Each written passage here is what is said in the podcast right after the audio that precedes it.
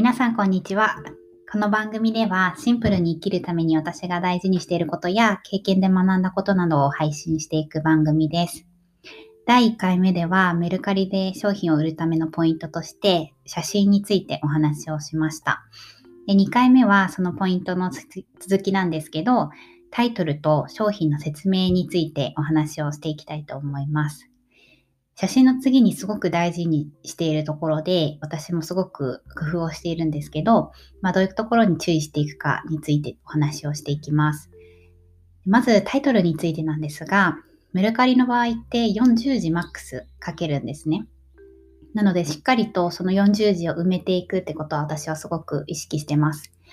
で、その中でこう単語単語でその商品を説明していくことが重要かなと思っていて、まあ、バズワードみたいなことを入れていくことをお勧めしてます。例えば、すごく綺麗な状態だったら、もう新品未使用って書いたりだとか、あとは海外から買ってきたものであれば、海外直輸入とか、あとは日本でも売ってないものだと日本未販売とか限定品とか、そういうふうにポイントポイントで書いていく。あとはサイズですね。S サイズとか、何何のサイズとかっていうことを入れていくことで、まあ、実際にその商品のページまで行くかどうかが決まってくるかなと思います。なので、マックス40字入れるっていうことは意識しておいてください。次に商品の説明なんですけども、私がすごく大事にしてるのは、まず自分が出す商品のページのスペックをまず最初に書いてます。なので、もともと、例えばスニーカーを出すとかであれば、そのスニーカーのスペックみたいなところで多分、ホームページとかで見れば、どっかで調べれば出てくると思うので、そこのスペックはまず書いておくってところと、あとは商品の説明だけではなくって、まあ、なんでこの商品を売ろうと思ったかみたいな自分の思いを私は書いていくようにしてます。例えば私が出す商品って結構海外に行った時にお土産で買ったものとかが多いので、あの、私が書くようにしてるのは、まあ、どこどこに行った時に、まあ、こんな思いで買ったんだけど、まあ、最近は使用機会がないので、まあ、使ってくれる方、あの、ぜひお願いします、みたいな感じで書いてます。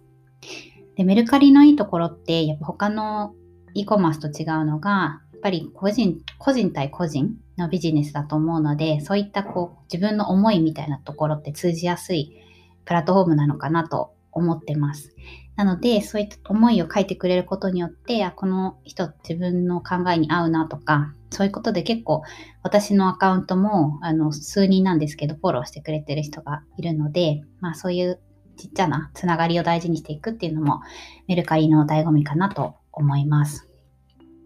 で、あと商品の説明を書くときに私はしてることはハッシュタグをつけるところです。で、ハッシュタグをつけるっていうのは、例えば、あの、さっきスニーカーを出すってお話をしたんですけど、スニーカーを出すときに、例えばアディダスを出す、アディダスのスニーカーを出すんだったら、ハッシュタグに、ハッシュタグナイキとか、ハッシュタグアンダーアーマンとか、そう、その類似するブランドも一緒につけることによって、まあ、他のブランドを見ている人たちにも検索でヒットしやすくなるっていうことがあります。なので私は類似するものはすべてハッシュタグとして下に入れてます。で、ここで注意しなきゃいけないのは、まあ、しっかりと自分がアディダスのものを売ってるんだよっていうところは、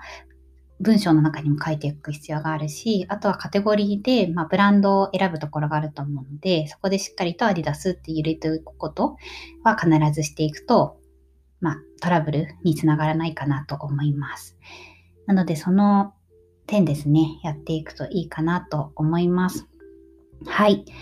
では、この回ではこれくらいにして、次最後、メルカリでのポイントを話をしていきますが、次のポイントでは、じゃあ実際に検索順位の上にアップするにはどうしたらいいかとか、価格の付け方についてお話をしていきたいと思うので、ぜひまた聞いてみてください。